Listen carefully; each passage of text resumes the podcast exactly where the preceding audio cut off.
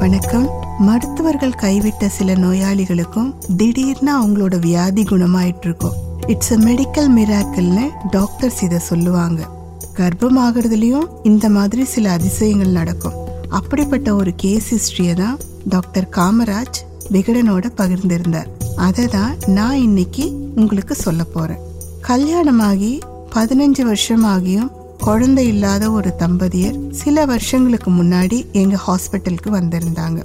அந்த பெண்மணிக்கு கிட்டத்தட்ட நாற்பது வயசு. அந்த கணவருக்கு கிட்டத்தட்ட ஐம்பது வயசு. கடந்த பதினஞ்சு வருஷங்களா குழந்தையின்மைக்காக அந்த கப்பிள்ஸ் எந்த டாக்டர்ஸையுமே மீட் பண்ணலையாம் முதல் முறையா எங்க மருத்துவமனைக்கு தான் வந்திருந்தாங்க. கணவருக்கு விரைப்புத்தன்மையில பிரச்சனை இருந்ததால தாம்பத்திய உறவுல அடிக்கடி ஈடுபட முடியாம இருந்திருக்கார்.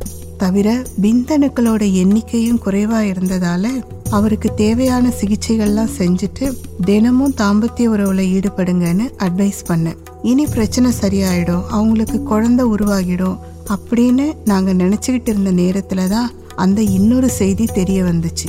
அவரோட மனைவியோட யூட்ரஸ்ல பெரிய ஃபைப்ராய்ட் கட்டி ஒன்று இருந்ததை ஸ்கேன் பரிசோதனையில கண்டுபிடிச்சோம். கணவர் விஷயத்துல அவங்களுக்கு அப்போதான் நம்பிக்கை கொடுத்திருந்தோம்.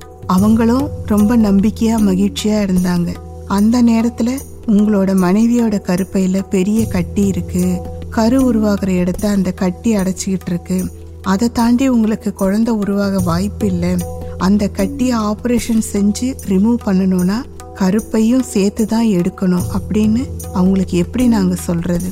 அவங்களோட அந்த மகிழ்ச்சியை எப்படி நாங்கள் கலைச்சு போடுறது?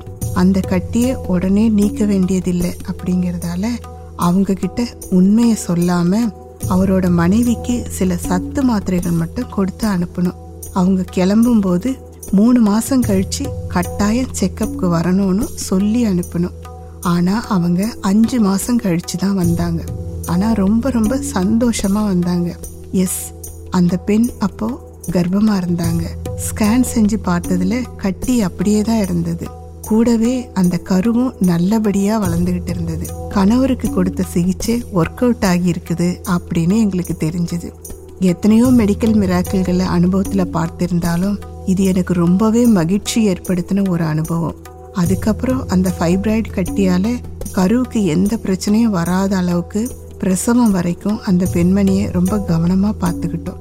இப்போ அவங்க குழந்தையோட மகிழ்ச்சியாக ஆரோக்கியமாக இருக்காங்க. அப்படின்றார் டாக்டர் காமராஜ்.